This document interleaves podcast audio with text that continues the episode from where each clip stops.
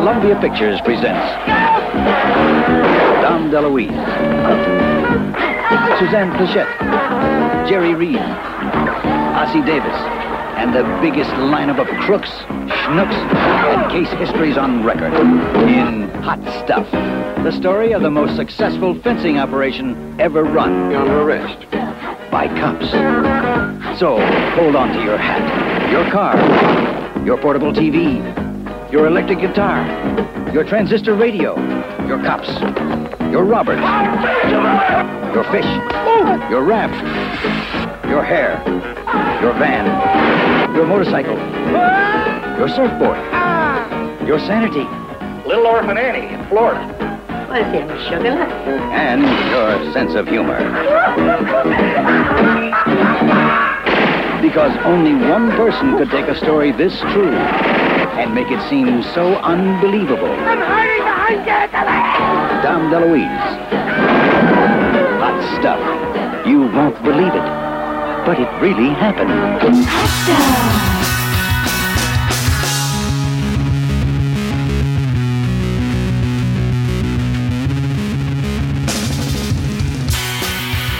Hey, hey, hey, welcome. Episode six.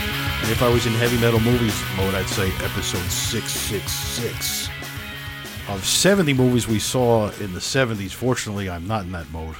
Uh, but I am the author of a book called Heavy Metal Movies, as, one, as well as one named Teen Movie Hell. My name is Mike McPadden. I'm joined by my regular co host in Madison, Wisconsin. Ben Reiser uh, from UW Madison, uh, UW Cinematheque, Wisconsin Film Festival. Um, this podcast, engineer Crackpot Cinema, engineer Cinema Talk, um, which brings us to our next guest, who is a guy. I'm going to let him introduce himself, but I want to say I was thinking today he could host his own podcast that was titled 70, 70 movies I saw just this week alone. And that's Mr. Jim Healy. Jim, talk about yourself. Oh, thanks. It's it's really a pleasure to be part of the crackpot cinematic universe. uh, even if this isn't crackpot cinema. Um, yes, my name is Jim Healy. I'm the director of programming of the UW Cinematheque and the Wisconsin Film Festival, and a lifelong cinephile and film fanatic. And and the occasional host of Cinema Talk, our podcast here in uh, Madison that sprung out of the Cinematheque, thanks to Ben's ingenuity, and uh, and uh, we've had recent guests like uh, Alexander Payne and Bill Forsyth and Mary Sweeney, uh, talking usually about whatever movie it is we're offering that week for free to watch at home, uh, which we're which we've been doing since uh, the plague has come down on us. Uh, but usually ar- year round, our Cinematheque offers uh, two or three movies a weekend for free that people can see here in Madison, uh, shown in their original theatrical exhibition format, usually 35 millimeter or a restored DCP if we can get it.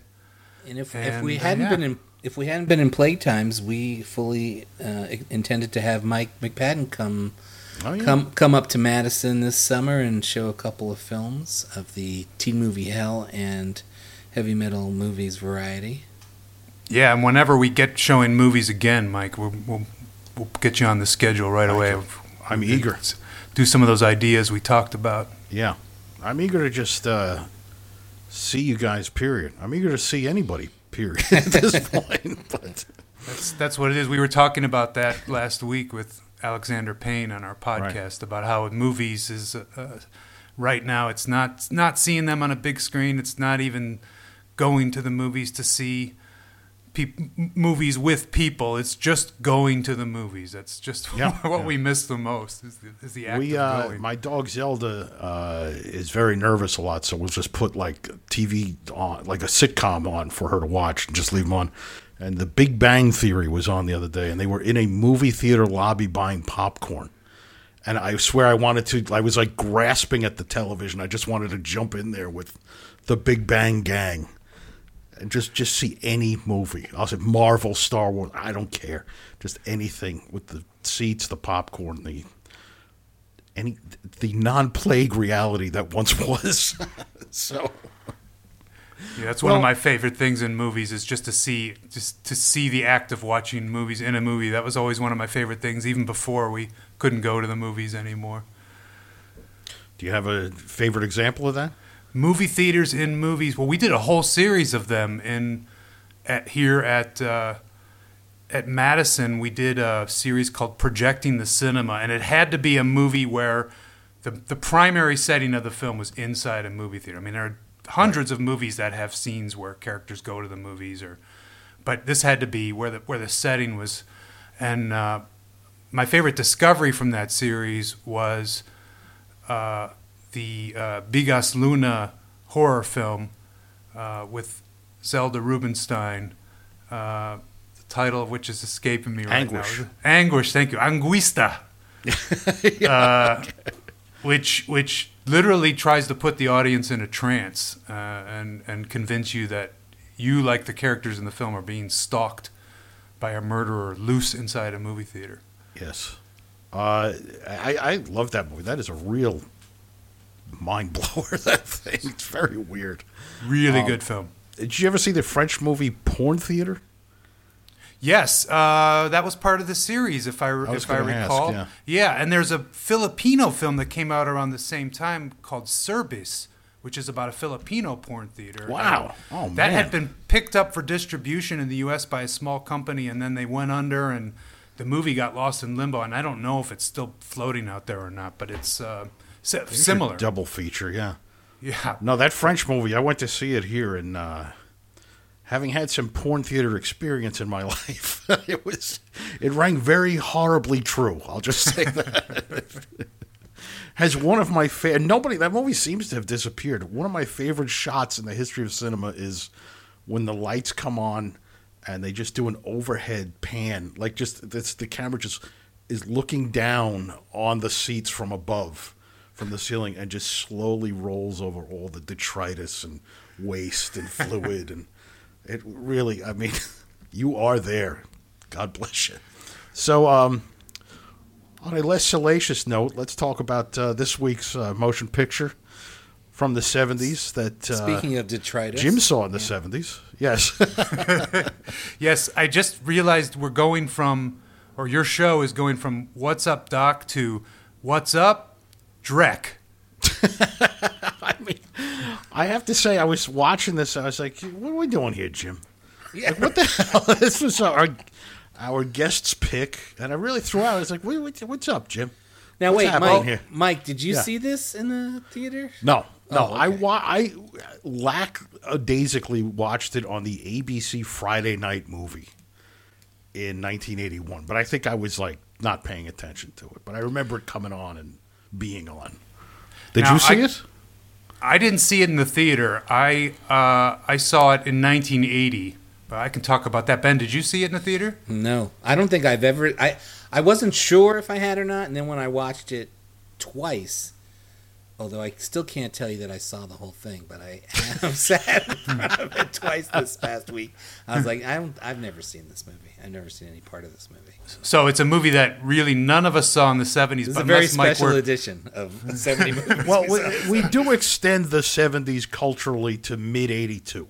Perfect. Yeah. In So, fact, I have I have a whole yeah right mid '82, and I have a whole thing about Dom DeLuise that extends to mid '82 that I'll that I'll talk about in a minute. Please. Well, w the other the other movie that I watched, I watched two other movies for research this week. Um, one of them is sort of a holdover from from our convoy episode. I did watch Highballin' with Jerry Reed. Okay, and Peter ties right in here. Yeah. But much more uh, happily, I watched um, Anne Bancroft's Fatso um, from 1980.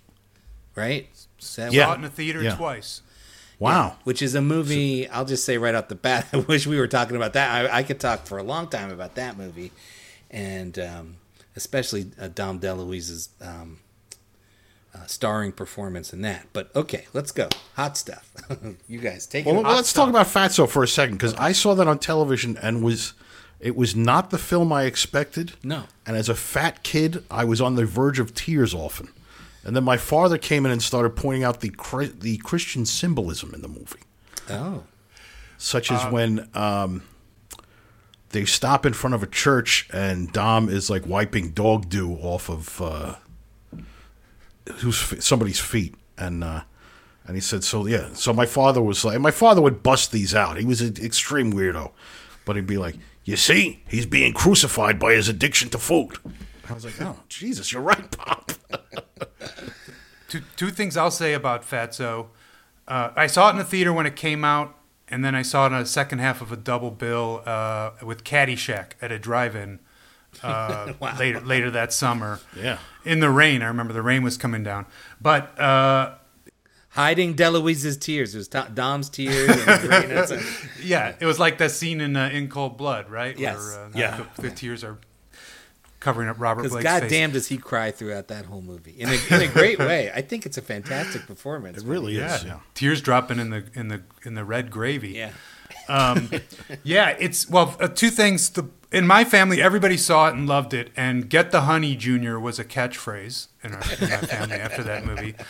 And uh, I found out later that uh, when I was working at Eastman House, George Eastman House, where Martin Scorsese keeps a large part of his personal 16 millimeter and 35 millimeter film collection, that he liked the film very much. I think mentioned it in a film comment uh, interview once, and uh, got word to Anne Bancroft, who wrote and directed the film, and Mel Brooks, who produced it, that he thought it was the best depiction of an Italian American family to date in movies. Wow. And they gave him they gave him a print of the film, which uh, which was at which was at Eastman House, if I remember right.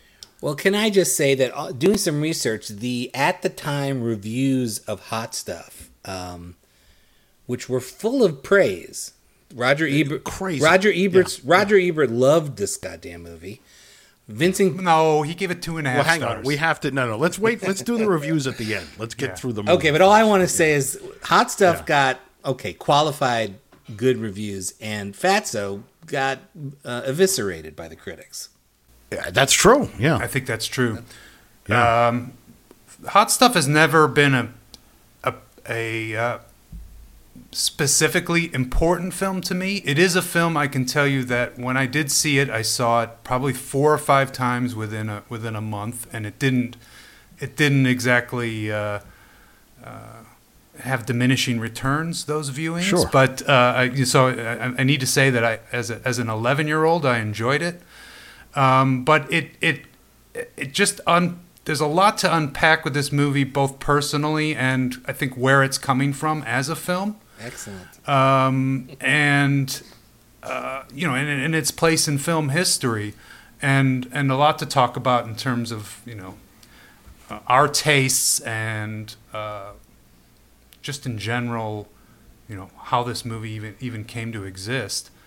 Um, and, and at a time when you know uh, when movies like this could get made and released widely to theaters, and you're never going to see anything anything like that again, which is which is something to, I guess, admire and, and talk about. But I I saw it I think on an earlier uh, episode of this podcast, Mike. You mentioned that Convoy was was it the first movie you saw on pay television? On HBO, yes, yeah. Okay, the Any first pay mo- TV, yes. any pay TV. The, the first movie I saw on any video cassette and any pay TV service was the same movie.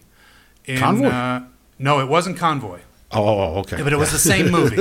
okay, yeah. Uh, in early 1980, I visited. Uh, my family visited an aunt who had a, either a Betamax or a VHS machine, and she had just purchased Blake Edwards 10, which was, had just been in theaters Whoa. like five months Yeah. before. And it must have been like a hundred parents had bucks, seen right? it. How much were those? Those? So yeah, like those were like 79.95. I think was. I like, remember that was the going price was like Yeah. seventy nine ninety five. Yeah. for for years.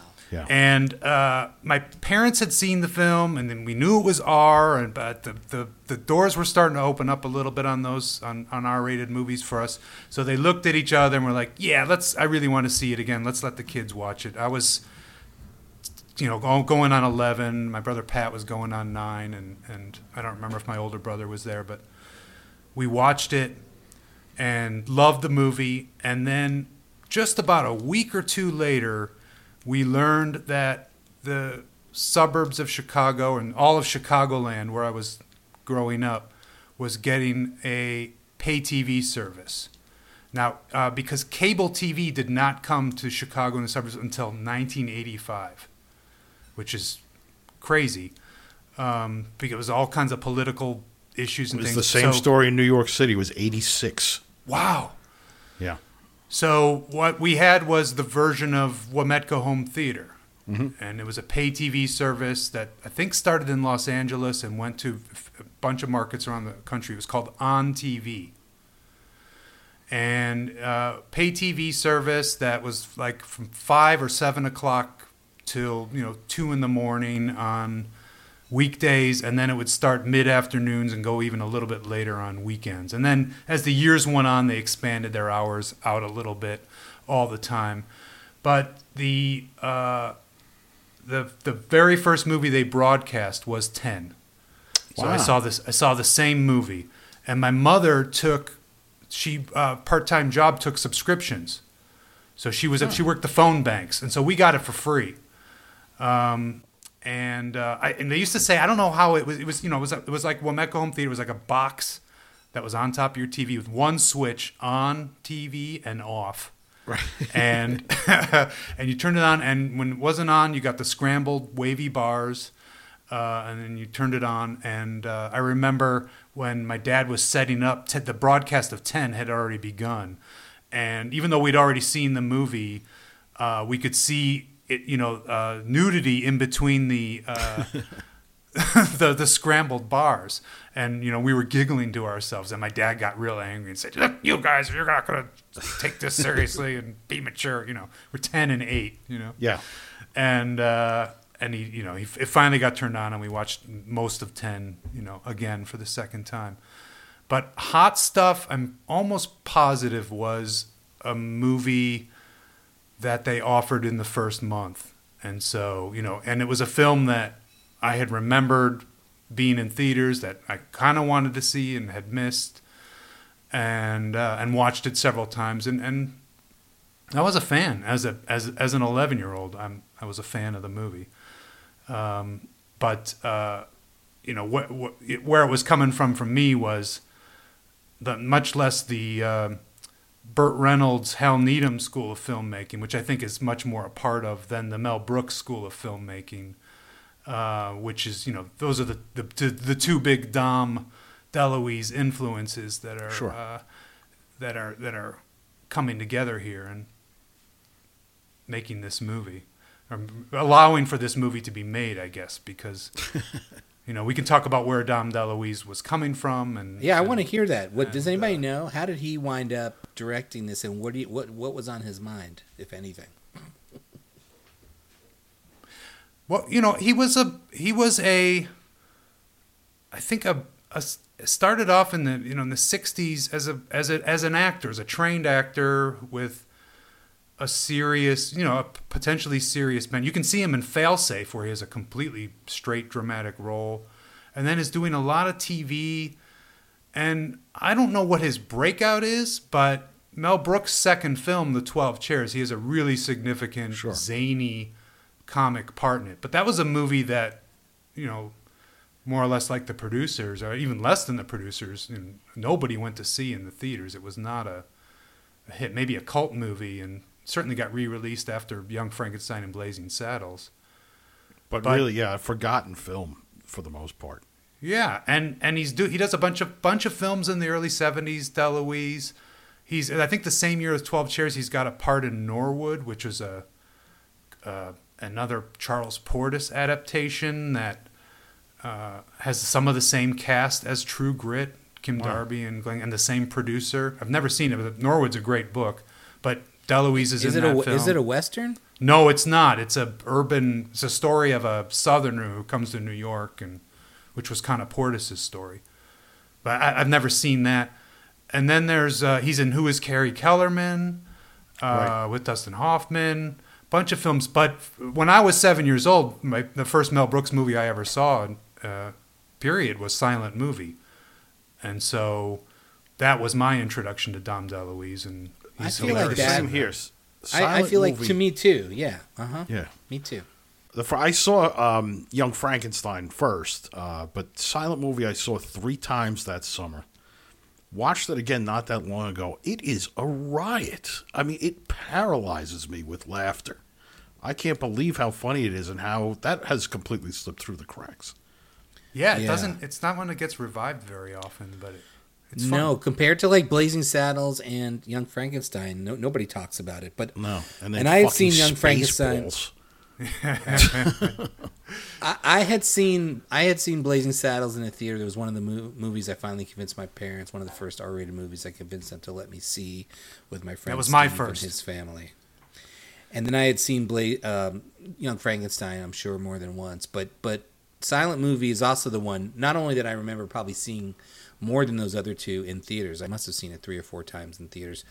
But I I feel like that's my that was my main first impression of Dom DeLuise was through that movie, Silent Movie. Yeah, and the, but I guess he had already become a part of the uh, the diaspora of Mel Brooks uh, Mel Brooks alumni because he's in he's in uh, Adventures of Sherlock Holmes' Smarter Brother, which is Right. before Silent Movie, um, and then Directed Gene by Wilder- Gene Wilder, yeah. Right. And with Marty Feldman and Madeline Yeah. Kahn, they're, they're all in there. And then he's in The World's Greatest Lover after Silent Movie. Also, we should mention Silent Movie is the is also the also has a significant cameo by Burt Reynolds. So it's Oh, yeah. it's all of those. It's Dom's major. Uh, uh, That's the we- center of the Venn diagram. Is the Yeah. shower scene in Silent Movie? Yes. Yeah, so- I would love for us to talk about World's Greatest Lover on a different episode. But um, so when is the first time that Dom DeLuise and Burt Reynolds hook up in a movie? That's it. Silent Movie. I think. Oh, that's in the it? Yeah. shower.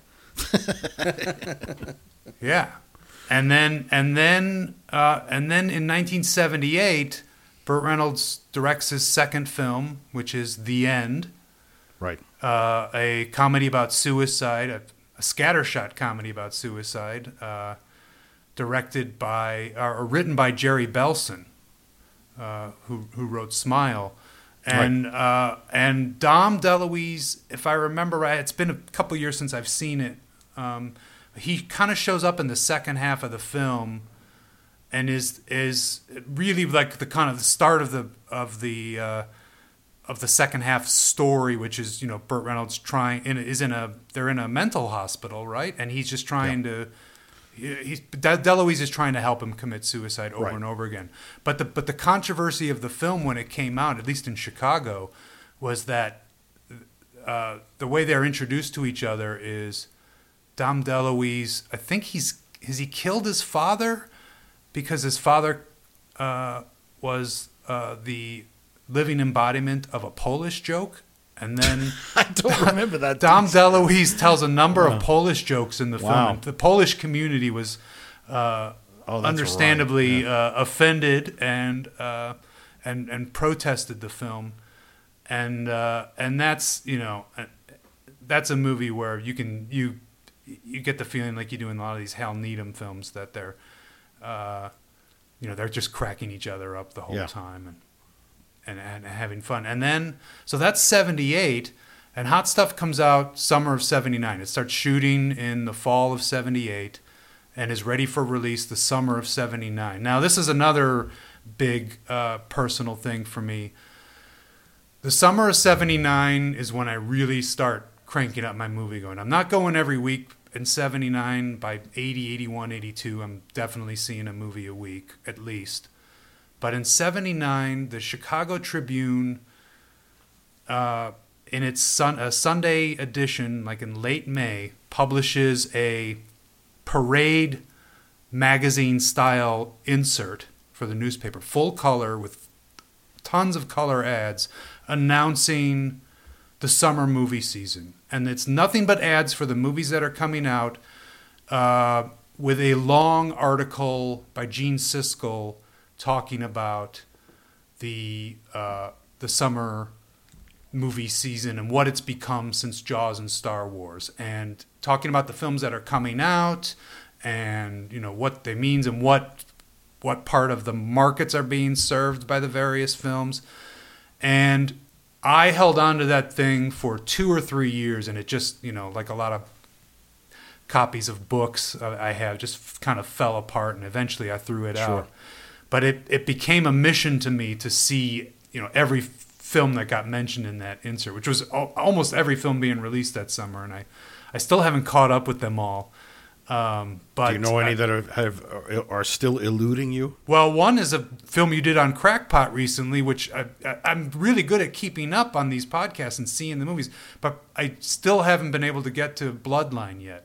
Oh wow! Oh yeah. Yeah. No, I, I Bloodline was great. I really enjoyed Bloodline. I'm gonna I'm gonna make a point of it. Maybe I'll do it this afternoon. Yeah. Uh, but another Paramount film uh, with Ali MacGraw and uh, Dean Martin's son called Players. Players, the tennis movie. Yeah.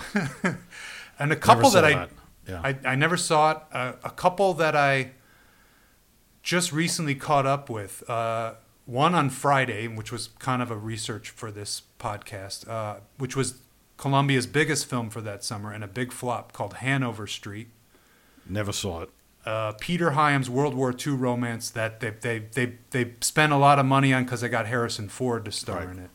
The whole thing takes place in 1943, and Harrison Ford still has his shaggy Han Solo cut. He's playing a bomber pilot, and he has this Han Solo cut because I'm, I'm guessing he went right into Empire Strikes Back afterwards and couldn't, you know, couldn't cut the locks. And uh, yeah, it's it's not a very good film. Nothing looked more boring than that movie. that's I, I agree, and, I, Yeah. and I think most people felt that way, and they stayed away from Yeah. it. The the thing that surprised me about it is, you know, Peter Hyams' movies are usually mashups of different things Sure. that he's that he's seen, and and uh, the other half of the film, after the kind of weepy MGM style glossy romance, uh, is is Catch Twenty Two, where his Mm-hmm. co-pilots all speak in this kind of absurd comic language about you know the absurdity of war and uh, uh, uh, it, it- you know it's uh, Joseph Hell, not Joseph Heller. It's just uh, awful to listen to.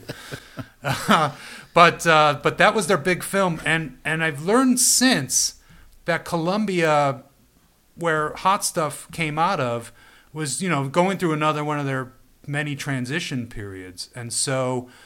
Uh, you you probably remember the story of David Begelman and how he embezzled from the studio, Yes. which became the book Indecent Exposure, and the A great book. great book. I highly recommend that book. Yeah. Um, and uh, they, the studio, went through uh, big changes again when they finally had to get rid of Begelman. Uh, yeah, even even though they had just come off of Close Encounters and had this huge success with it. Close Encounters pinball machine, by the way, in Hot Stuff. Oh yeah. Oh yes. I always And note Mike, the have you pinball. ever have you ever played that machine? Many Mike? I times, know yeah. you're a pinball. Oh, Oh, yeah. yeah. Yeah, many times. I mean, yeah, we spent the summers on the Jersey Shore, so I pretty much had the run of any pinball that we're going to see in a '70s movie. But have you seen that machine in recent years? I have it anywhere? was because my wife and I always sort of have an eye open to buy one, and uh, there was one. It was kind of cheap, but it needed a lot of work, so we didn't pick it up. And and really, I hate to say this, but like the pre late '90s pinball machines are so deadly boring and difficult to play. But it would be cool to have it close encounters. It plays the little uh, do do do do do. but so yes, I have seen it. Yeah. So they, I guess the studio had a bunch of flops in '78, um, but they were all kind of medium to low budget, so it wasn't that big of a deal.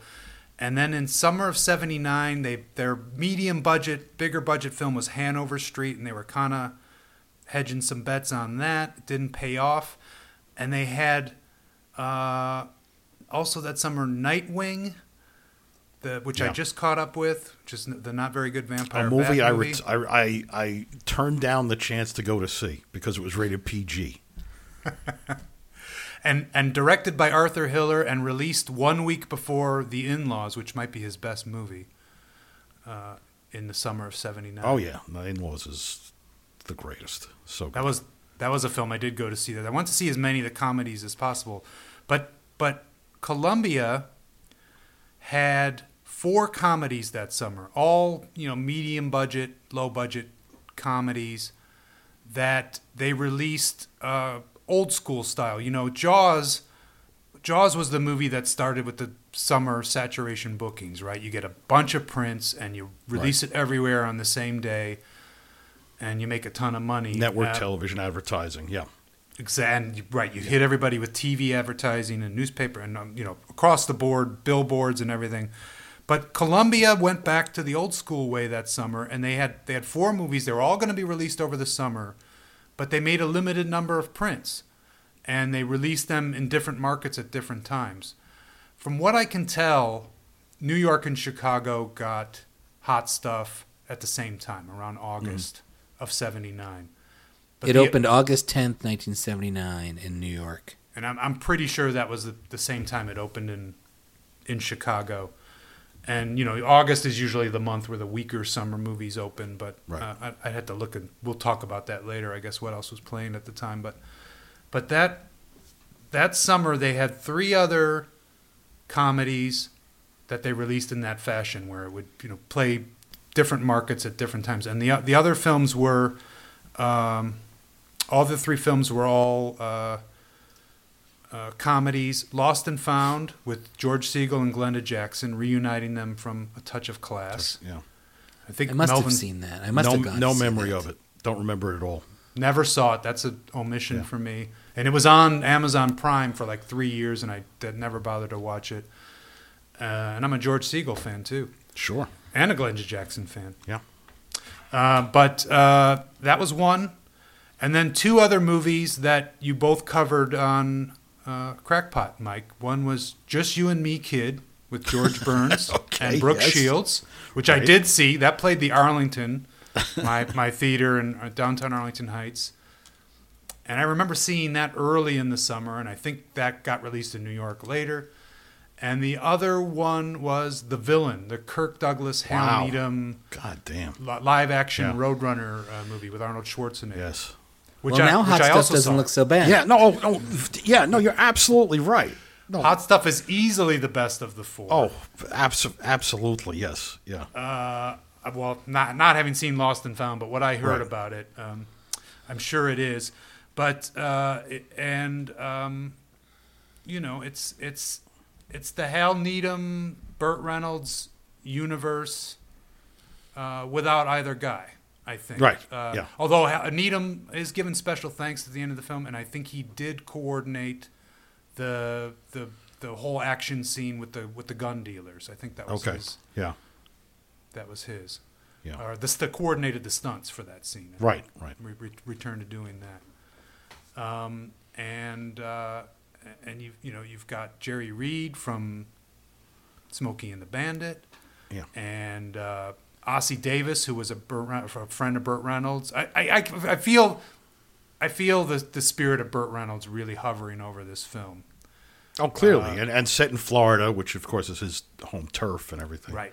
Right. to me, the impression I got from this movie, it just, as with so many of the late '70s Hollywood films that you watch now, and you kind of can't believe how bad they are and incomprehensible.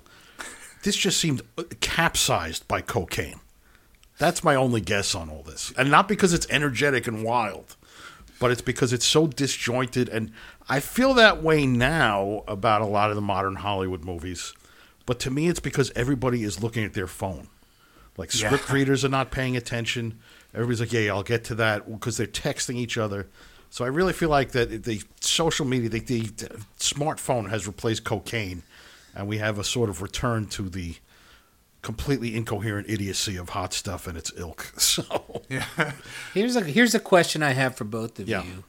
Um, how is it that Donald Westlake allowed his name to be associated with this film? I mean, there's a guy who used pseudonyms left and right. I don't see. There's not a single Westlakean moment in this movie other than I guess the concept of cops Right. running a pawn shop, an illegal pawn shop, and buying used, you know, Yeah. uh, stolen I have an answer for you.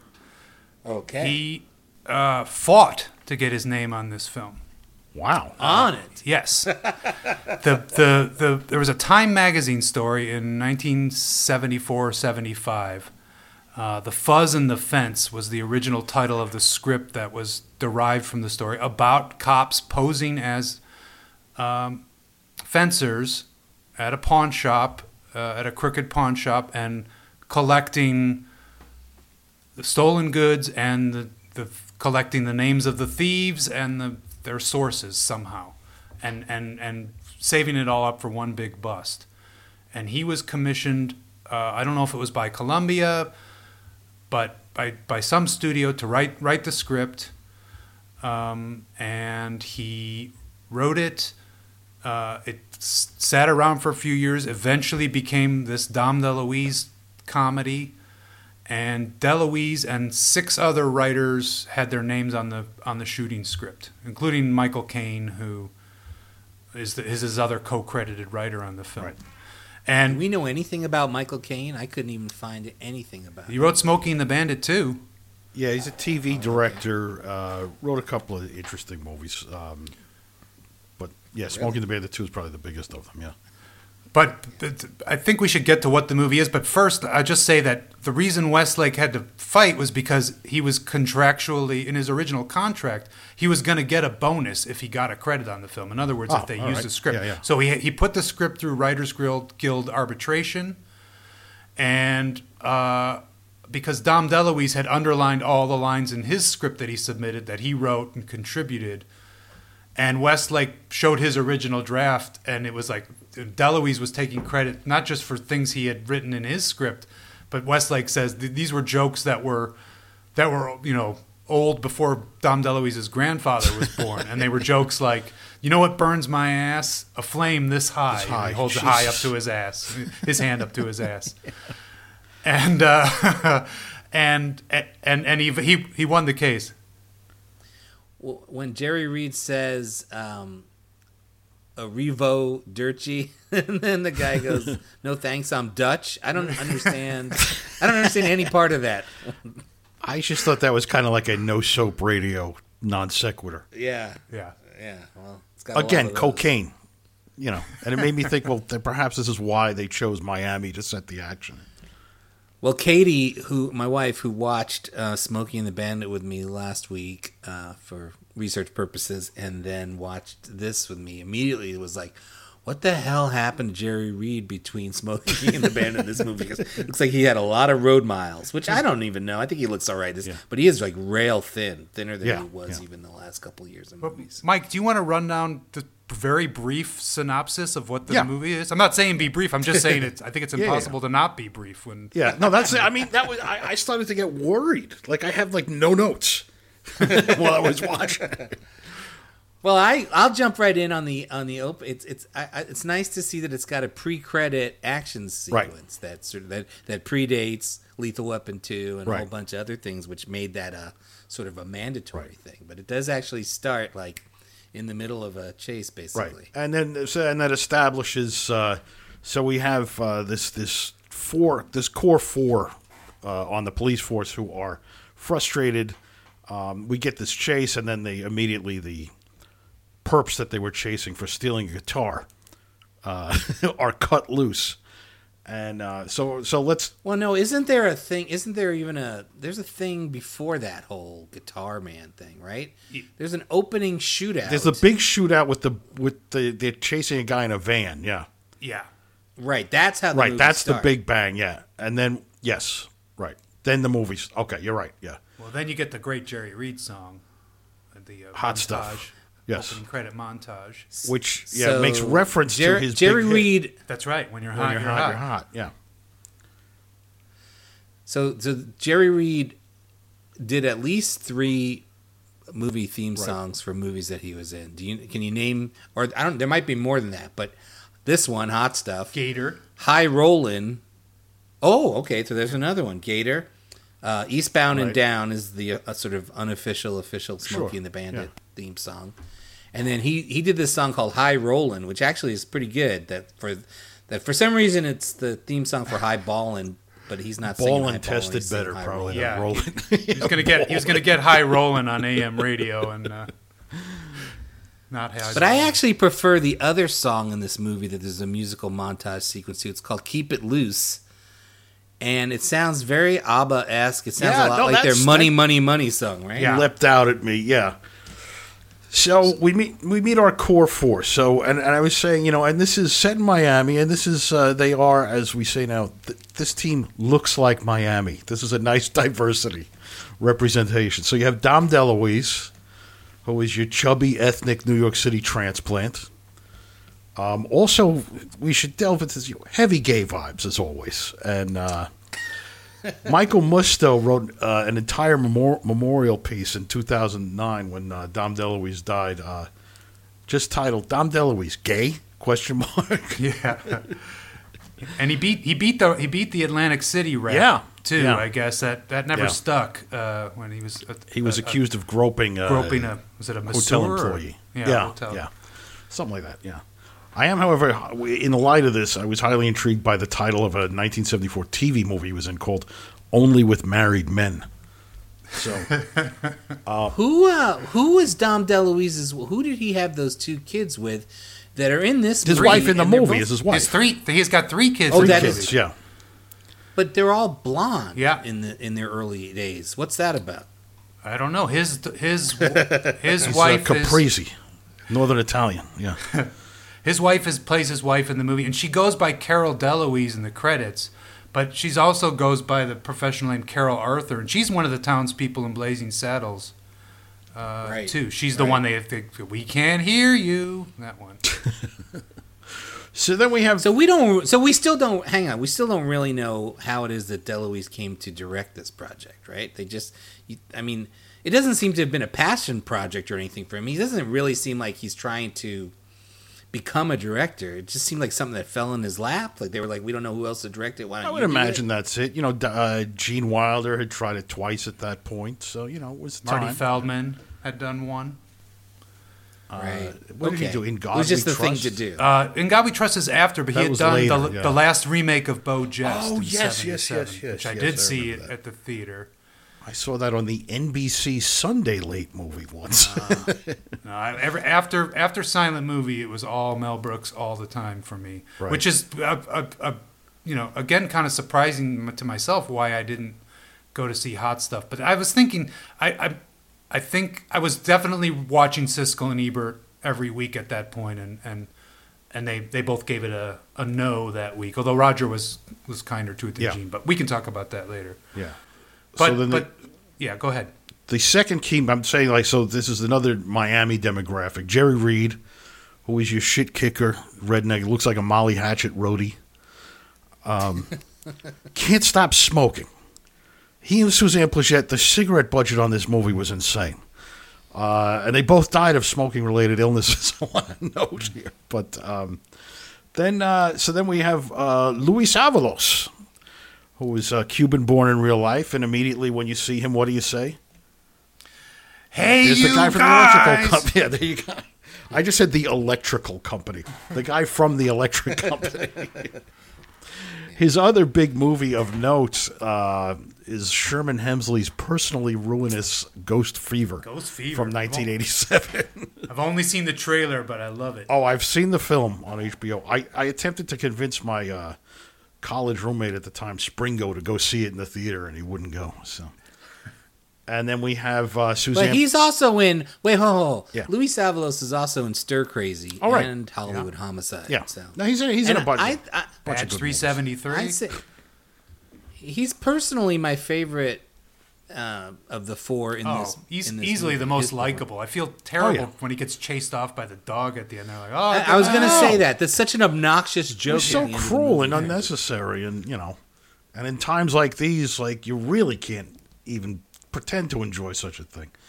Um, and I realize this is not a this is not proper for me to say, but I really think of him as sort of like Hector Elizondo with less of an edge. I would agree with that. Sure. yeah, I think that's fair. yeah. Okay. He's a softer, uh, yeah, because Hector is always. He's always got Always one. got a little- he's got one eyebrow cocked, and he's not uh, going to suffer your foolishness. Yeah. Uh, whereas Luis is just, you know, he's cool. Uh, so then we have Suzanne Pleshette, who's sort of the glamour queen. Um, She looks great. I amazing. Looks like. Aubrey Plaza with the eye makeup and everything. Um, found out today she grew up, grew up in Brooklyn Heights. Ben, I didn't know this. Yeah. Her father And managed let's the not. Paramount have Theater. we mentioned? Have we mentioned that Dom is a also a Brooklyn, Brooklyn boy, well? boy, yeah, yeah, So that makes sense. So so he's Italian, she's Jewish. That's who moves to Miami at some point in their life from Brooklyn. Uh-huh. um, and then of course the great Ossie Davis is the police captain. And I just always love to look at Ossie Davis. I especially love him in, in comedies. I think he is one of the best, just without even saying anything. Can be very, very funny. Who He's wonderful. through and through, but through incoherent plotting that I can't even begin to fathom, he winds up impersonating the Godfather at the end of this movie. Yeah, It's like it's like they want to they want to show that they're organized somehow, and Right. and uh, he's like their figurehead. By Ossie Davis casting, uh, you feel uh, the hand of Burt Reynolds again because they go back Sure. Mm-hmm. to Sam Whiskey, and I think there's another collaboration even before Hot Stuff. So you know maybe the script at some point was a was handed to Reynolds, and he gave it to Dom and said, "Hey, Dom, you want to direct? Hey, look at this." Well, you think about that. Reynolds, uh, he might have been great. Had, had this been like a real movie a few years earlier, it might have been really, really good. Yeah, a little more star power. Well- that's for sure. Yeah. well, I think about movies like Fuzz, Right. Uh, the Ed McBain Yes. thing, Yeah. which I suppose they might have been thinking of a little bit when they made this, but doesn't come anywhere near. No, no. It's not that kind of. There's nothing sharp or like you know edgy about the comedy the way there is in that, and and and this is this seems to come from this much kind of. And the, actually, the thing I like most about this is how low stakes it is. Uh, other than the occasional like insane gunfight with explosions and stuff, there really is nothing. There's nothing going on in this movie that even comes close to real violence. There's no blood. there's no. it, it's, it would seem like gauche for them to even. But you know, but it took me a while to like sort of relax and say, oh, that kind of there is not going to any nobody's going to get killed in this movie. I mean, and maybe that maybe the moment that occurred to me is when the three gang members bust into the pawn shop, and and the one guy immediately like takes dead aim at them and shoots them with a shotgun, and nobody is even right. Right. It's it's very cartoony. It's very you know pure comedy. Um, Yeah. So I mean, it's also structured essentially like a like a TV variety, like a sketch show. yes, very Uh, much. because basically what it is is these cops uh, they boot out Sydney Lassick as Jaime, the pawn shop owner, tell him to go visit his aunt in Baltimore, and um, then we just meet a series of colorful crooks who come in to sell stolen goods, and they all do their shtick while Suzanne Pleshette smokes and videotapes them. yeah, and a lot of them are But I question TV comics and Yeah. I really question the, the amount of colorfulness because there really is. I this is the thing that Ebert talks about, and I think Canby does too in the reviews of like it's fun to just sit back and watch this parade of all these Yeah. eccentric crook characters come in, but honestly, most of them just have nothing. They, do bring nothing. I to the agree with you. I. I, Yeah. I misused the, the term colorful. I, I should have thrown some air quotes around it. Although there is some color in that first scene where that the black guy comes in and his eyes are literally popping out of his head. I try to That's find the, his there's the name. one Matthew scene. Birch, Yeah, Oh, thanks, thanks. who's who's also in the Florida shot Caddyshack. yes, yes, yes, Because yes. it's the same reaction shot. Yeah. Uh, when uh, a boat flies over. That was his thing. Yeah. Well, well, I'll just point out that in the same early establishing scene in this movie in the pawn shop, we learn that the shopkeep's name is Jaime, right. and then we have this black character who is like right out of a Stepin Fetchit uh, skit It's from like a 19 Willie Best or 30. Mantan Moreland. Yeah, yeah, yeah. Uh, but luckily, the, the the film doesn't proceed Right. along those lines for very long. So, uh, Well, I guess maybe it does. I don't well, know. if you're offended by mobster stereotypes, perhaps, because then the mob is threatening everybody, and it all just kind of, you know, and and really, I agree with you. They're so dull. The people that come in. There is the bizarre child that comes in with the dog that he stole. Well, that's pathos, right? That's like Yes, the- yes. That's the Yes. Chaplin moment, right? Yes, yes. that's a highlight for me. What made me mad though was the so the kid comes in. He says, "I want to buy food for my baby sister." They all start bawling. They give him money, and they didn't tell him to return the stolen dog. Though I was worried about that dog. Well, it was his dog. I think, isn't it? He said No, he said he stole it yeah, to, to buy to get Oh, food for his okay. baby his baby sister. Yeah, Oh. yeah. because his mom's at the bar. No, no, no. That would have made sense if he said, "I got to sell my dog to feed my sister." Then, Yeah. oh, please. But yeah, th- not so much as a you know, go give that dog back, Sonny. Yeah. well, you know, it's, speaking of uh, Chaplin shit, which was what Dean Martin said of uh, Jerry's performance in Three Ring Circus.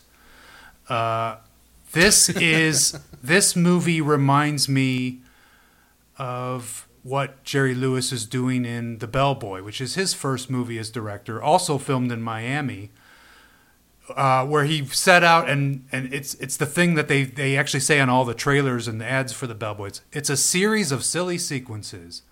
I think Yeah. Dom was looking for something where he didn't have to worry about keeping the plot Sure. together and uh, you know and just wanted to do just have a bunch of skits where he could invite all these funny actors in and let his kids in there and his wife and you know and and and do you know one bit after another and that's really all the movie is Yeah, and probably hang out in Miami during the winter when they were shooting it. Yeah. exactly Yeah.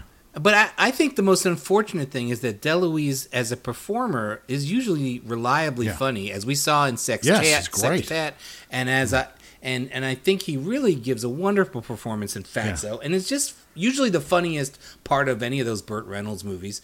But it, I I think this is one of his least interesting performances, and certainly least funny. Like I, he doesn't give himself anything to really. Well, the pot scene.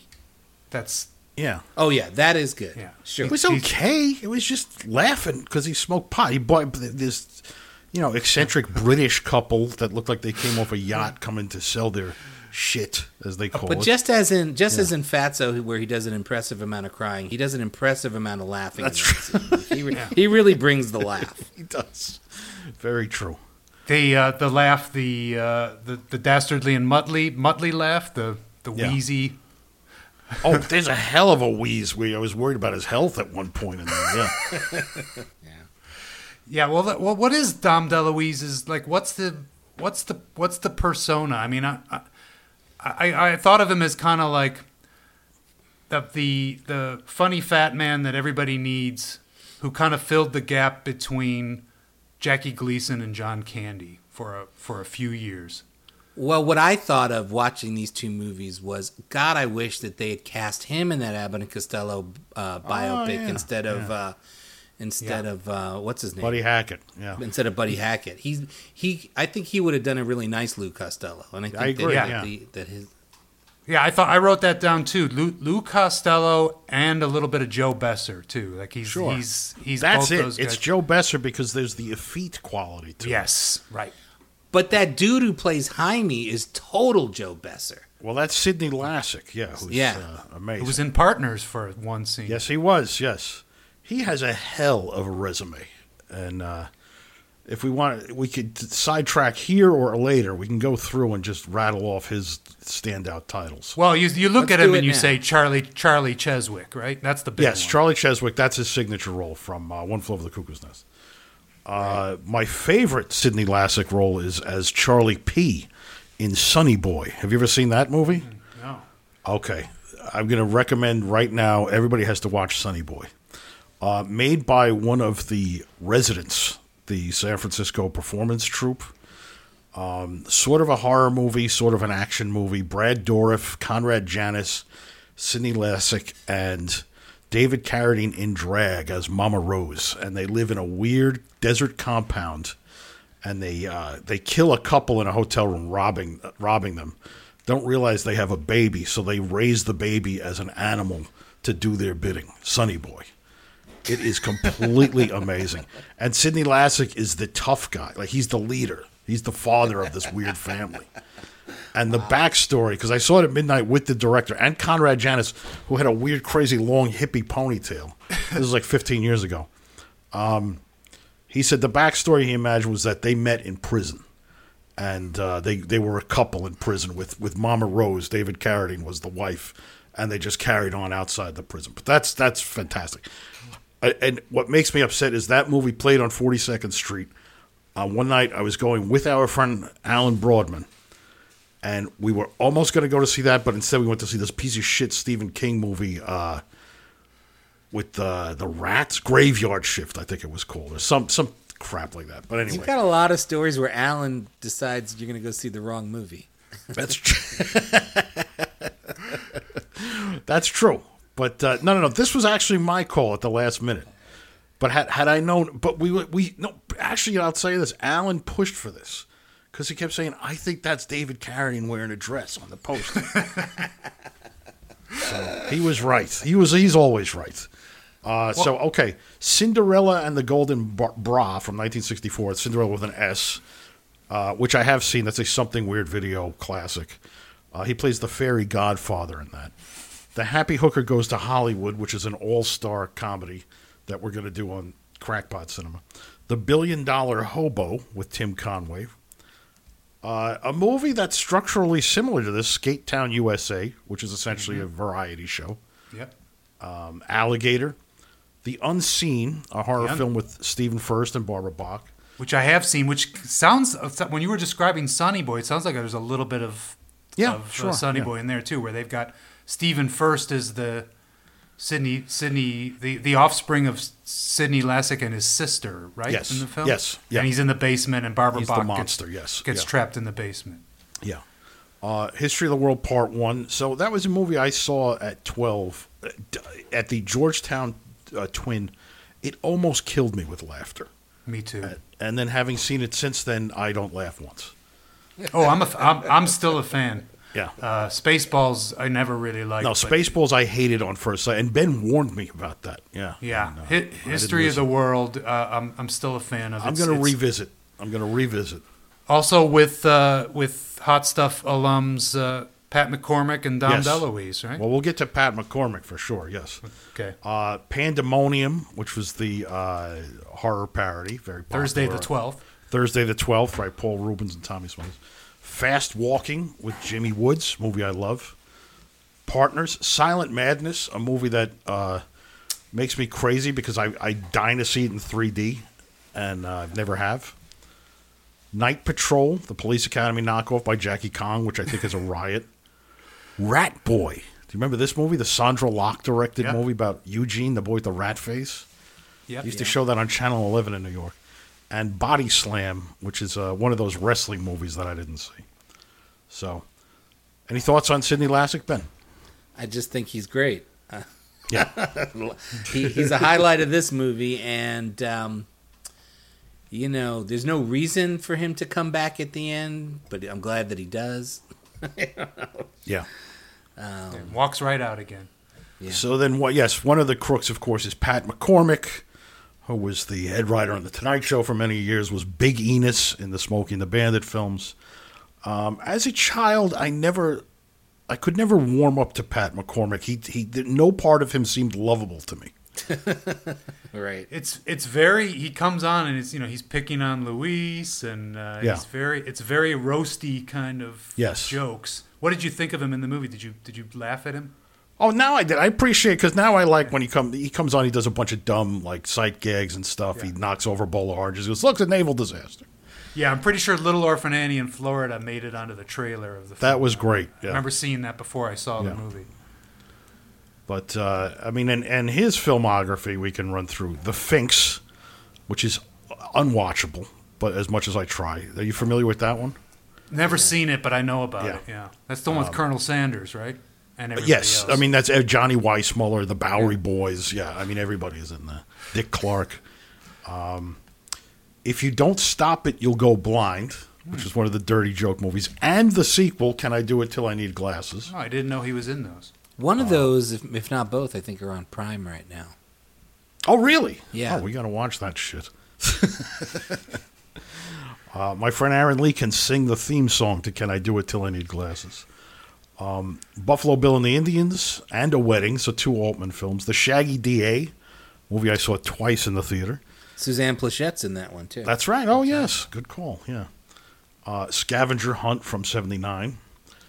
Um, the DeLuise Gong Sh- isn't in Scavenger Hunt, is he? That's uh, James You know- Coco's. Yes. it's- uh, You know what? I don't know. I, I don't remember. Yeah, I'm mixing that up. They're Yeah. both James Coco and DeLuise are both in the Cheap Detective, right. Yes. but but Coco is in Scavenger Hunt and not DeLuise. I think. Yeah. I saw some movie in the village once. I think it was Kiss of the Spider Woman, but I don't know why. I think that's what it was. But I know it was at the Waverly, and James Coco was sitting uh, in the row in front of me. There you go. Well, how This is about my that? brush with fame. Was he stand? Was th- when he stood up? Did he hold his pants out to show how much weight he looked? yes. He spent the whole Yes, '80s doing that. Yes. I used to be a size 60. Now I'm a size 49. Um, The Gong Show movie, which I kind of love, always been a fan. Uh, Under the Rainbow, Yeah, he has a pretty big part in Under the Rainbow. yes. Um, Doing Time with uh, Jeff Altman, Richard Mulligan, and Muhammad Ali, which is a prison comedy with a lot of L.A. comics. I'm fascinated by that. There would throughout the '80s there would be these comedies that would just show up in theaters, and that was one of them. Uh, Rented Lips, the Robert Downey movie, which is terrible with Martin Mull. Where, honest to God, like w- the the big joke of that is that they're making a musical about Hitler. I was like, uh, Robert, where were you? oh, oh, that's right, high out of your mind on acid and every other drug, you you know, in circa '68, yeah. And then Beverly Hills Vamp with Eddie Deezen from 1988. So Oh, Eddie Deezen.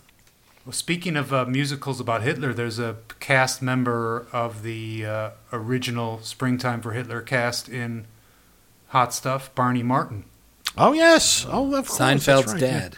Seinfeld's, Seinfeld's dad is the and- crooked and- cop. Yeah. And Liza Minnelli's dad from Arthur, also. Oh, the, oh, I always forget that. Yeah. Yeah. Terrific Can in I- both those roles. Yes. Can I ask you guys? Because I could never, I ultimately couldn't figure this out before Showtime today. The person who I think gives the most committed and most interesting performance in this whole movie is the main guy who's trying to sell them machine guns. Richard Who is Davalos. Richard. Richard Davalos was a uh, was a I think uh, like an actor studio trained guy. He is James Dean's brother in East of Eden. He's Aaron. Son of a bitch. Wow. He's Aaron, and James Dean is Cal. And I agree with you, Ben. He's he's s- so so funny and plays it so straight. I mean, his big moment is recreating, you know, Cody Jarrett at the end of White Heat. Yes. but he Yeah. but he's committed to it. He does Yes. he does the full orgasmic, you know, Top of the world, yeah. explosive reaction, and and his I think he's great. And his his banter is with uh, the his uh, Alfie Wise, who's like a part of the Needham Reynolds stock company, the little Okay. Guy. Is he a stunt man, the little guy? He I, he might have started off as a stuntman, but he's like in Gator and Smokey and the Bandit. To, or I would Cannonball guess he is a Run. stunt man, like because uh, I saw Wee Man from Jackass once talking to kids about being a stunt man, where he plays kids a lot in movies. Well, So, here's yeah. Here's an example. Speaking of Wee Men, of the sort of unbelievable half-assedness of this whole movie, and it- that's so half-assed that it's almost charming. It's like they spend the time, they get a they get a little person to arrive on the scene, and the joke that they come up with to do is that they both grab him, they lift him up high enough so that the Yeah. video camera can catch him, and that's it. That's like that's Yeah. that's where they stop. They're like, okay, we got it. Well, then he beats on the, they- he punches somebody in the balls later. yeah, and when they and when they send him into the party, they go, "We'll be with you shortly." Yeah, Oh, that right. Another great line. yeah, and then right, it ends with a, a wild party where they're gonna bust everybody. The mob shows up. There's a crazy big, you know, Western saloon style bar fight, and uh, the mob is defeated, and the crooks are all good natured, and they The- say the- it's okay you're arresting us. They're gonna cut us loose, and we love you anyway. So The main Hot mob stuff. don, by the way, played by Marc Lawrence, who goes back to the 30s, is uh, Cobby in the Asphalt Jungle, and plays the exact same role he plays in Hot Stuff in another shot in Miami farce, uh, Super Fuzz. Yes, not a now that is a movie I've never seen. Uh, It is an insane cult film, beloved by a generation of kids that grew up with it on HBO. Very important film uh, for me in that I saw it over and over again and never liked it. Always kind of you know so bad it's good. Watched it, which Right. but then have, have uh, now I've kind of come around to say no. There's something about this that's actually good that that allows you to watch it over and over again. Right. And directed by uh, Sergio Corbucci, who made a lot of great Yeah. spaghetti westerns. Yeah, Um, it always but- looked ugly and headache inducing to me. Yeah, it it it it, it is. Uh, it definitely is. But anyway, I just wanted to point out, filmed in Miami, and Marc Lawrence Yeah. playing the exact same part in Yes, Super well, a couple other interesting Marc Lawrence, who was in Diamonds Are Forever and The Man with the Golden Gun. Yeah. Uh, Pigs, the horror film, uh, he plays Zambrini, the farmer who helps the woman who is killing people and feeding them to her his pig. He directed Pigs. Oh, well, I shut my mouth. Holy Yeah. moly, I blew I- that bit of research. That's great. I need to catch up with it. I, it's, I know it's on Prime right now. Does he play the same character in those two James Bond movies, or no. Oh. no, two different characters, yeah. Uh, Marathon Man, Foul Play, Going Coconuts with Donnie and Marie. You And can't see night- Going Coconuts anymore. Where Where is Going Coconuts? How do I find? It? It's Going not on YouTube? I don't know. May- I don't- Maybe I should look it up. I think it's on YouTube because I've, Okay. I've I've thrown that on in the back. I'm a huge fan of the theme song on the shelf from Going Coconuts. So the sensual disco song. All right, I'm gonna look You for it You took later. my loving, you had my loving, you just put it away. You took took took it away. Um, and then Night Train to Terror, which is an anthology movie that I saw on 42nd Street by myself after school one day, and could not believe. Like I, I had not done acid at that point, but I really was like, did I take acid? I, I was like turning to other derelicts in the theater, like, is this real? Are we watching this real? That's about God and the devil on a train debating the fate of mankind, as they do in the story of mankind, the Irwin Allen film. And at one point in the movie, out of nowhere, it turns into claymation. And there's a preppy rock band, really angry with breakdancing, that sings this song. Everybody's got something to do. And then they look in the camera and go, Everybody but you. and that sets up the next scene. And I remember Michael Weldon in Psychotronic magazine said, That's a mean message to send to people who are watching this movie. What's my, Jim? What's the movie we showed at the festival a couple of years ago? Well, we showed them both. Uh, Oh. we showed Night Train to Terror in 2011, but Tr- Night Train to Terror, if I remember right, the segments, the anthologies are are condensed versions of other feature films. yes, at least one exist. was an entire feature film. Yeah. Right, and one of the one that was an entire feature film, which we also showed at our festival, was called Death Wish Club. oh yes, and right. and and was written by the celebrated uh, screenwriter, controversial too, uh, named Philip Yordan, who wrote you know all those Samuel Bronston epics and a number of dra- famous dramas and, and noirs in the 40s and 50s. Like uh, Marc Lawrence, he was a friendly witness for HUAC. They both named names. But unlike Marc Lawrence, he was not blacklisted. Yordan was not blacklisted, but Lawrence was. Lawrence named names and then got blacklisted. And then had to be in hot stuff. Hot Stuff and Superfuzz back to back. Yeah. Yeah. So, um, oh, now this was important to me.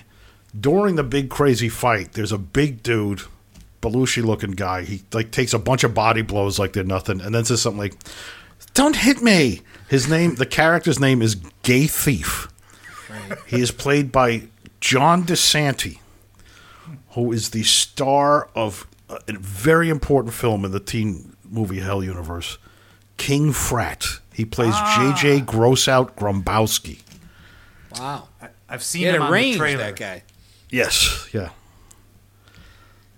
He And, uh, uh, we all, we see him earlier in the scene dancing with his partner. Oh, that's right. Yeah, that's right. Yes.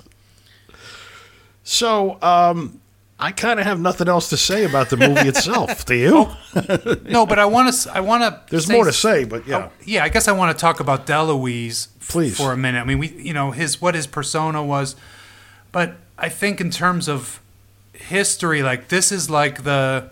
This is certainly the height for him, right? It's between it's it's you know he directed a film. It's he's part of an ensemble, but then he's he's doing Fatso next. That's his that's a you know a leading man role.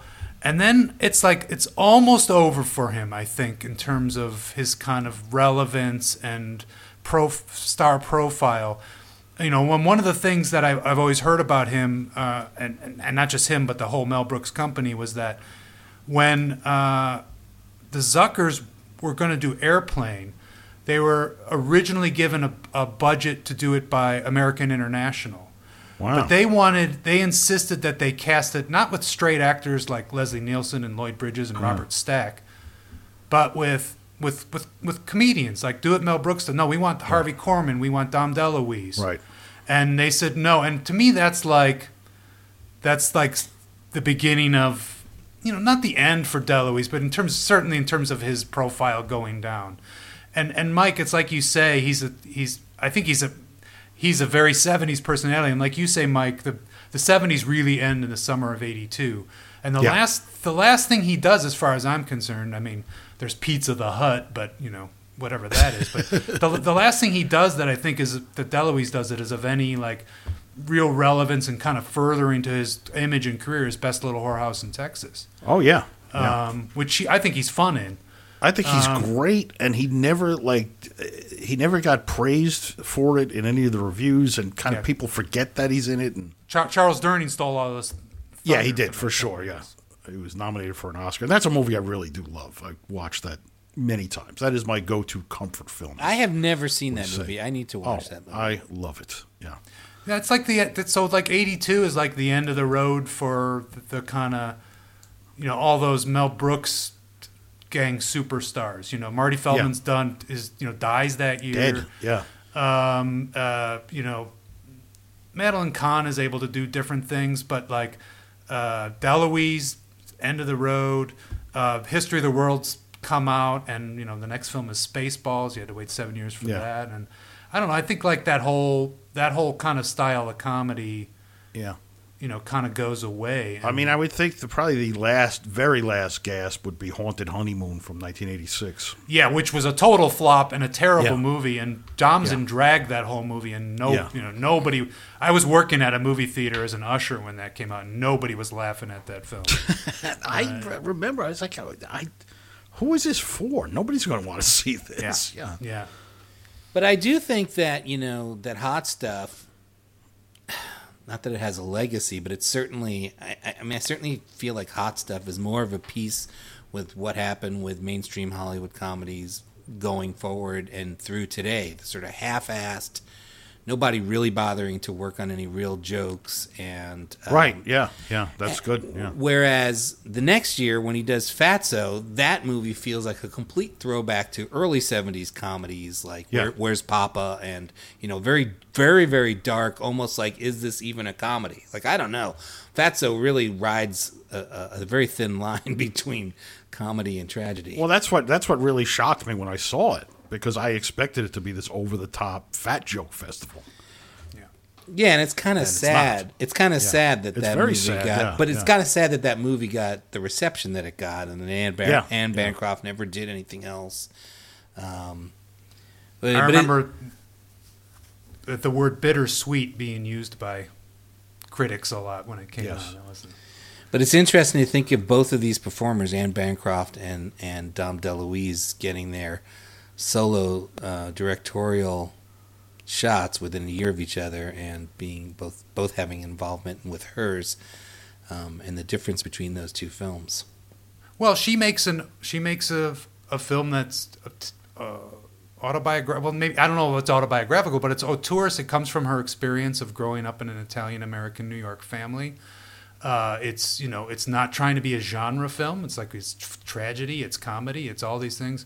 And Dom DeLuise, as far as I'm concerned, is making a Hal Needham movie with Yeah, hot stuff. I would agree with that. Yeah. And and it's uh, you know, and Hal Needham's named in the end credits. He gives special thanks to Hal Needham and Margaret Booth. Do you guys know who Margaret Booth was?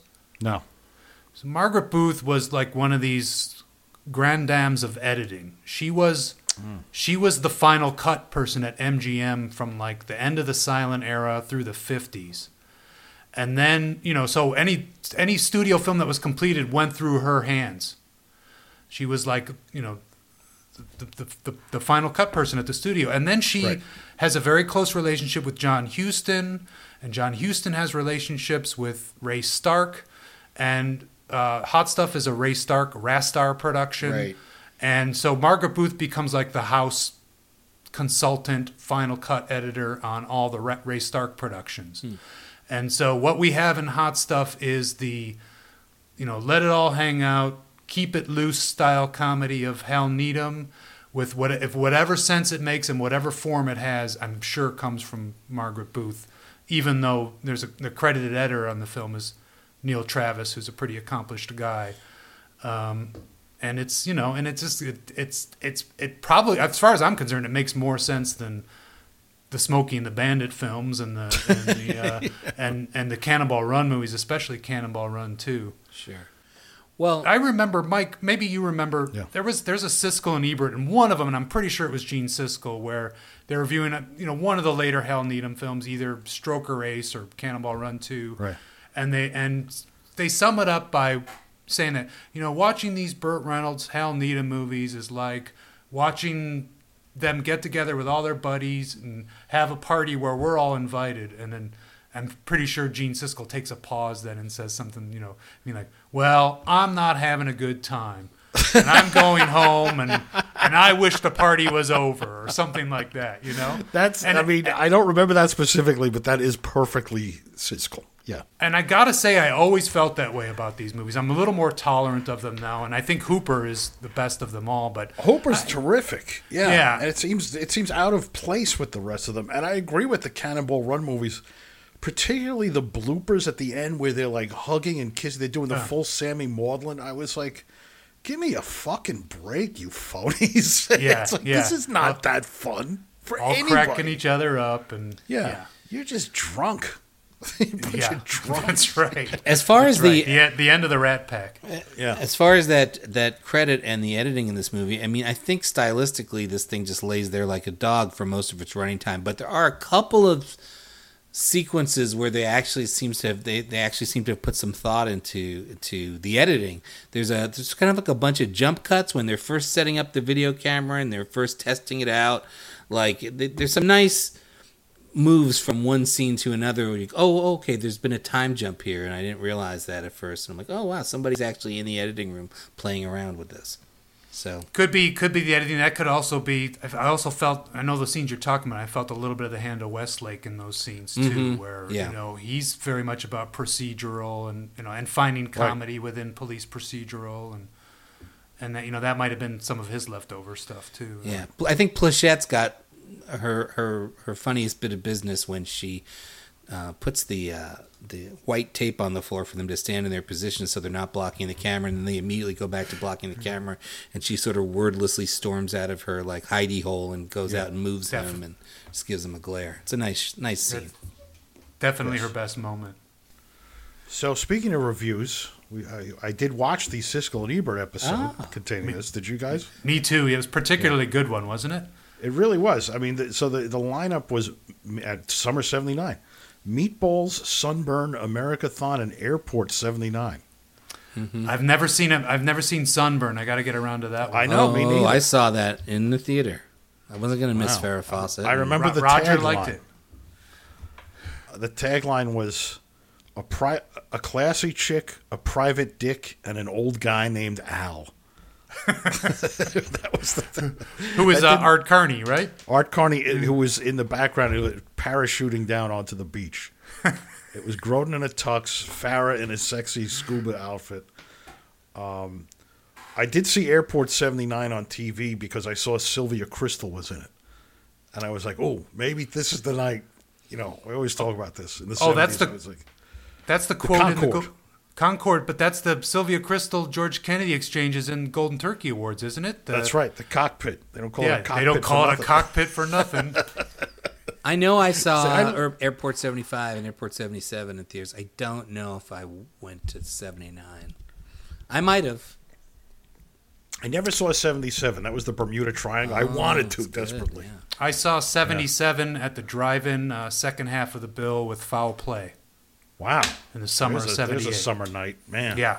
And the long the longest yard and Grease was a double feature on the next screen, so I, I kept turning around and looking at the longest yard. Uh, I'll tell you a fascinating fact about King Frat. Oh, oh, to yeah. go back to John DeSanti, you mentioned Grease at a drive-in. So um, I like to show Pete. King, so King Frat is the way I describe it. When I was a child, I was obsessed with Animal House. I was absolutely. I was nine years old when it came out. I was forbidden to see it. I wanted to know everything about it. What I imagined Animal House to be was like an orgy of like berserk sexuality, vomiting, violence, body fluids, animal sex. I mean, just in, like nonstop carnage, Caligula esque insanity. Of course, it's not that. When I finally saw it on NBC, I was like, "Oh my god, this is like a regular movie." I mean, I loved it, but still, King Frat is the movie that I pictured Animal House to be at 1979. Having just seen it last year at the Mahoning Drive-In as part of the teen movie Hell Weekend, I sat with Aaron Lee and he turned to me and said, "I really might throw up." and I said, "This truly is like a Pasolini film. This is this is a real challenge. It's uh, I mean, hilariously funny, but but anyway, um, The Solo of Animal House ripoff. very much. And so I, I like to show it to people. I showed it to my friend Dave Barkle, um, who couldn't believe his eyes at one point. And then he went home. It was like Father's Day weekend or something. And uh, he was just talking. He said, My friend Mike showed me the most insane movie. Because it's like Animal House, but it all centers on a big fart contest that's held in a movie theater. And there's two of them. And his mother goes, Your father and I saw that at the drive in. So I was like, could this be? So it turns out when Grease was re released in 1979, it went out with King Frat to drive ins Wow. as the double, as the bottom half of the bill. Yeah. Wow. So there's, I, I'm happy to tie in all that. Your Grease not watching experience at the drive in and Mr. and Mrs. Barkle seeing King Frat after Grease at the drive in. Uh, I remember that 79 re release. I saw it with uh, Heaven Can Wait at my neighborhood theater. And uh, I wish I had seen King Frat, I'll tell you what. uh, What are you saying about Heaven Can Wait? it's okay. Heaven Can Wait's okay. We got to watch that. I just saw that it's on Amazon Prime. we got to we got to Yeah. cover that in this this film. I haven't seen that since the '80s, All right. the early '80s. I'm sure. So Do you guys want to hear some of the movies that were playing on August 10th, 1979 in New York City when this thing got released? yes, please. please. Well, first of all, as I look at the New York Times, of course, the movies were always the the movie ads were right next to the Broadway theater ads. So Yes. on Broadway, Death Trap was running with uh, John Okay. Cullum. Which, by the way, I just want to clear up. I know you and Aaron had this thing about it uh, in uh, on Crackpot, but I, I think it's a stretch to say that people consider Death Trap s- some sort of fancy high class entertainment on Broadway. It's a very much a goofy Ira Levin kind of you know. okay, it well, I was it- a child. Yeah, yeah. Anyway. I, No, s- absolutely. I saw it. I did saw too. it in March March of 81 with Farley Granger. Mm. Wow. wow. Yeah, and and uh, Marion Seldes, who I think did the entire run of the play, as in the Dyan Cannon part. By the way, I'm getting to an ad with Farley Granger in it and another live performance. But uh, also on Broadway at the time, Sandy Duncan in Peter Pan Okay. and Gilda Radner, Radner live from New York. She was doing like a live Gilda Live. Yeah, Gilda yes. Live. So as you mentioned, Sunburn was playing. Um, Rich Kids. Has anyone seen Rich It was Kids? coming up the next week. Yeah, I- I've seen it since, but it was it was on that Siskel and Ebert episode where they reviewed Hot Stuff. It was going to be the next week's. Uh, Oh yes. oh, is that Spike? Dog of the Week. That week? was the one. Yes, the dog of the week. Yeah. Yes. or She Spot. said uh, Spot. Sometimes it was Spot. Sometimes it was Sparky. Then it was Stinky the Skunk or Stinker. Or Right. something. Yeah. Uh, Rocky Two was still in theaters. oh yeah. Manhattan. Aroma the educated skunk. Sorry, I don't want to disappoint my completists there. Yes. Uh, Manhattan Oh, was playing in Manhattan. Yes. Uh, La Cage aux Folles was in its fourth hilarious month. Um, Apocalypse Now was playing. Uh, Moonraker. It must have just opened.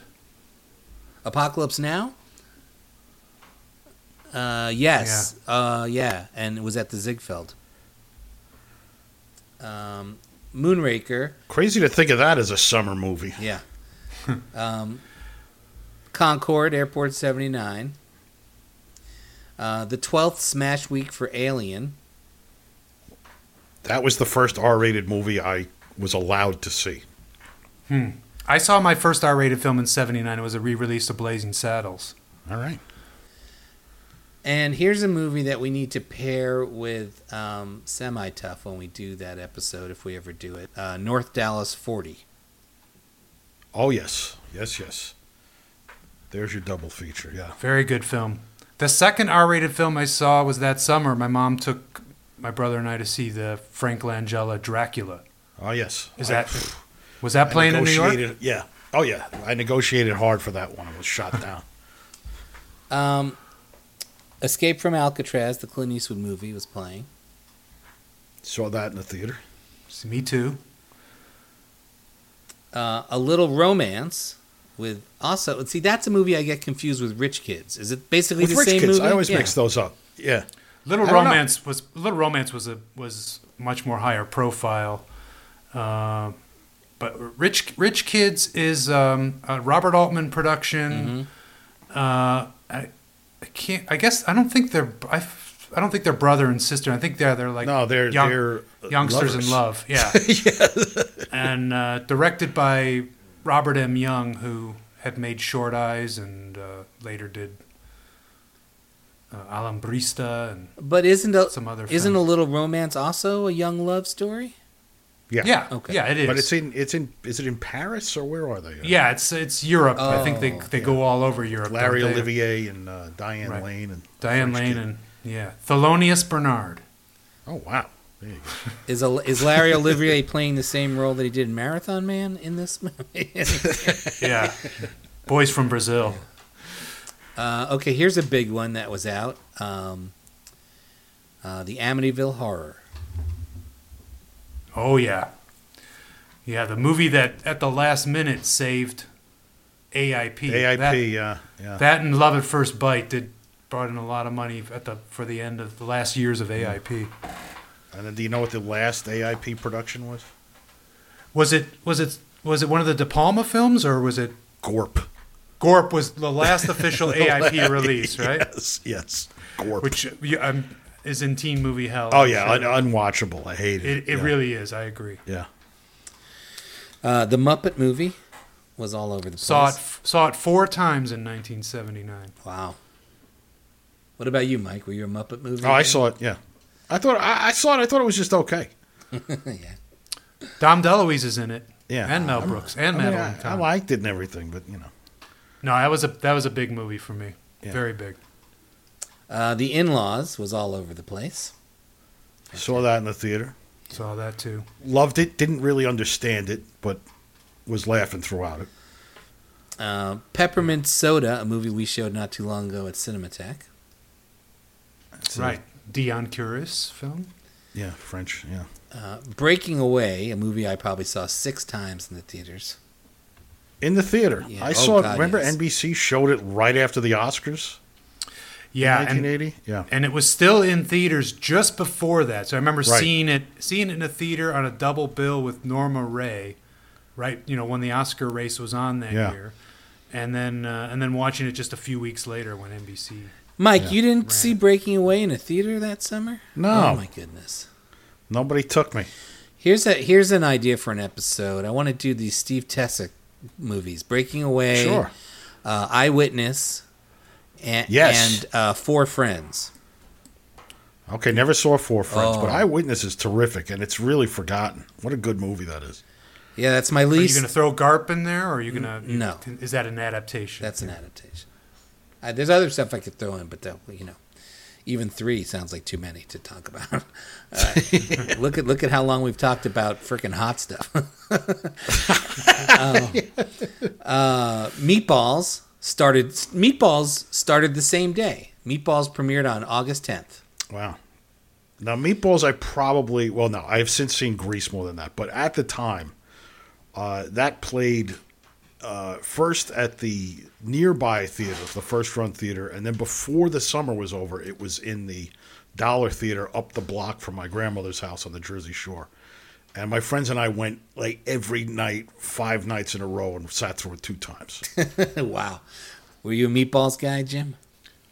big time. I think I went to see it twice. I was already the the SNL. I mean, that was the obsession, yeah. Yeah, I couldn't see Animal House because it was rated Right. R, but uh, Meatballs came out, and then at Christmas 1941 came out, and that just Which I fucking loved. I, went loved it nuts. too. I loved it. Well, plus we went, you know, knowing Belushi and Aykroyd, when you get there, Joe Flaherty and John Candy are in Yeah, it too. And- right away. And, and in Chicago, SCTV was on right after SNL on Yeah. Saturday night, so I was a, I was already a already a big fan, and everybody else who's in it too. Oh yeah, I saw that many times in, in the, while it was Yeah, we're still all on. fans, right? All three of us, yeah, right? yeah, yeah. Well, Eddie Deezen. I mean, we don't have to say anything else. That's right. all, all, all the I want to hold your hand yeah. transplants, Yeah. they're all in there, Yeah. right? Yeah. Just about. Oh, we got to do those movies. We got to do used cars Please. and uh, I want to hold your hand for sure. I want to hold your hand. Absolutely, yeah. Uh, Americathon was opening that day. Right. Another sketch comedy structured film. Yeah, and I think that's just about it. But I wanted, I, I thought this is where I saw. There were no like Laura Antonelli films. Yes, or, I'm uh, sorry. There is till marriage do us part was playing. Oh, that's the one. That was the big one because I remember they advertised that on TV. Oh yeah, that that's right. They had TV commercials, and and Yeah. was w- wife mistress was before that one. That was another. Uh, Yeah. I'm sorry. I do have a couple pages left here. Uh, Bloodline was still playing. Sidney Sheldon, All right. as we've talked about. Uh, here's That's the, the true hot stuff of that summer. Right. Now here's hot stuff. The ad for hot stuff. Do you know what the what their tagline was? Uh, No. No. you can't burn. You can't turn this mob over to the cops. They are the cops. okay, here's a film, a French film, but the American title is called is Why Not? Does anyone know this movie? Pourquoi pas? Pourquoi No, pas? No. Playing at the Paris. Why not? Uh, I can't really read any other details about it, but it has a ton of pull quotes from the critics, of course, all falling over themselves. Uh, oh, a film by Coline Serreau. You know him or her? C O L I N E. Coline Serreau. Yeah. Uh, no. Um, the Frisco Kid was playing at Cinema One. Oh yeah, that that's another one I saw twice that summer. Yeah, absolutely. Never saw it. Still have to see it. Oh, not, my- not not not not did- didn't hold up the last time I watched it. No, it's that- no good. You know, after after Young Frankenstein, Gene Wilder slips into sappy mode. Yeah. a lot of the time. I mean, he, I think he's still funny and stir crazy, and I like Yes. Silver Streak a lot. But uh, there's a he gets this like uh, dewy-eyed kind of look, and uh, it's, Yeah, that- you know, that's perfect, I'd, I'd watch World's Greatest Lover. World's again to see Greatest what he's Lover. like in that. Yes, World's Yeah, Greatest but, Lover. is uh, a good one. But in uh, in Frisco Kid, he uh, he he really plays it for pathos, and it's you know that that Chaplin shit. You know, What about the Lady in Red? Woman in Red. Woman yeah, in Red. That, Woman in Red.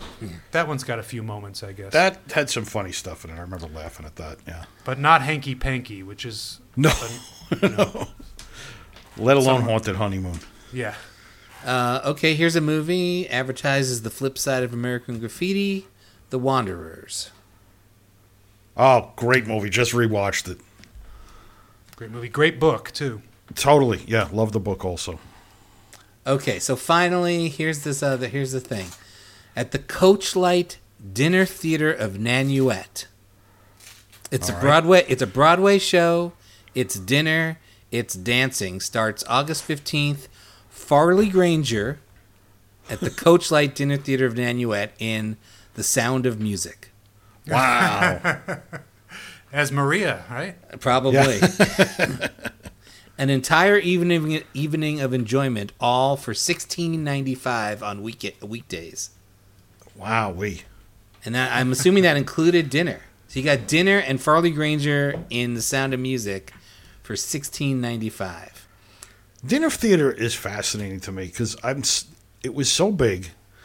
I'm sorry I missed it. It always sounded great to me as a kid. There were always commercials for it, and I always wondered. I always pictured it like remember at the end of the Partridge Family when they would play a show like their rock show. Yeah. it would always be people dressed up, and there'd be like the little candles on the table and stuff. That's what I pictured dinner theater. So you at a table watching a show? Sometimes, or it was in the round. You know, the theaters. Right. A lot of the dinner theaters Yeah. were in the round, and the and the. I don't know if this. I don't know if the stages or the floors ever spun around, but Right. This- you know, Something- you know who writes really well about the dinner theater experience is um, uh, the Tab Hunter autobiography. Oh, uh, uh, Eddie Muller uh, uh, helped write. Um, it's he, he he had you know Tab Hunter spent most of the '70s doing dinner Right, theater. right. He really he gets into it. He talks a lot about Yeah. the experience and and you get a little bit of the of the taste of what it meant to be uh, on the road in the um, the Bob Crane uh, movie Yes. that Paul Schrader Autofocus, uh, yeah, autofocus yeah, yeah. a little bit of that too. Yeah, I saw um, South Pacific at a dinner theater on Long Island. Uh, my friend Robin Dan, uh, her her parents got got her a night, took her to to she she was allowed to bring one friend for her birthday to see um, Lovely. South Pacific, and she invited. So how did it work? How did the dinner work? I I think you're right. We just we you know you know how it works. It's like the city winery and those places do that Okay, now. It's sure, like you go totally. to a show. Okay, that makes sense to me, yeah, you're sitting at a communal table with other people. Yeah, and you're uncomfortable and miserable. It's all. It's awful. yeah, it's terrible. Yeah. All right. I had one, one. I had one little thing I'd written down about hot stuff. That, Oh, Did you guys catch the second unit director? No. Uh, second unit director is Ricou Browning. Does that name mean anything to you? It's cool, but no. Rico Ricou Browning is the creature from the Black Lagoon. He was a, stu- a stunt man Holy uh, and a de- and a deep sea diver. He's the underwater creature in all three of the creature from the Black Lagoon classics. movies, the original Wow. ones. Yeah. So That is anytime a there's great an bit of trivia. anytime there's an underwater shot of the creature, it's Ricou Browning. It's in our the- man in the gill the Gillman suit. That's terrific. Also, just made me think of another film from 1979, far superior, called Hots, A, a, a late night Showtime HBO Cinemax which we will be classic. covering with Mr. Skin guesting uh, in a couple of weeks on Crackpot Cinema. Oh wow. I'll be listening in. Um, one other one note about hot stuff that I had that I never got to say was that they must have hired somebody specifically to dirty up people's undershirts because they're the filthiest undershirts in this movie. That guy who steals the guitar. Yes. Uh, yeah. and then there's somebody else, and then Dom DeLuise, like the back of his shirt through most of the thing Oh, is completely the sweat. sweat oh. Lord. Yeah, yeah. So that when he actually gets blown up and thrown into the water, there really isn't much difference uh, when he gets out of the No, water you're than like- the rest of the movie. Yeah. God, that probably saved him from a heart attack taking that dip in the water there. Yeah. So, well, all right. So we are. This was great. This is our first guest, Jim Healy. Thank you so much. I'm honored to be here. It was we a lot of fun. turned an otherwise unremarkable film into something quite remarkable. It's it's out there. And uh, we'll be back in uh, two weeks, Mr. Reiser, with a guest, I believe. Yeah, let's go. We'll try that. We'll work on And it. Yeah. um, are we going to give that a crack? That two minute warning in two weeks? yeah, let's try to do two minute warning in two in two Okay. weeks with Mister A B. And uh, we have a, a way of closing that Ben closes the show with. Uh, fuck you, Bill De Blasio. Thanks, one and all. Not the mayor of New York, by the way. Well, fuck him too. By the way. yeah, I'm him too, but yeah. well, thanks. Thank you. Thanks, guys.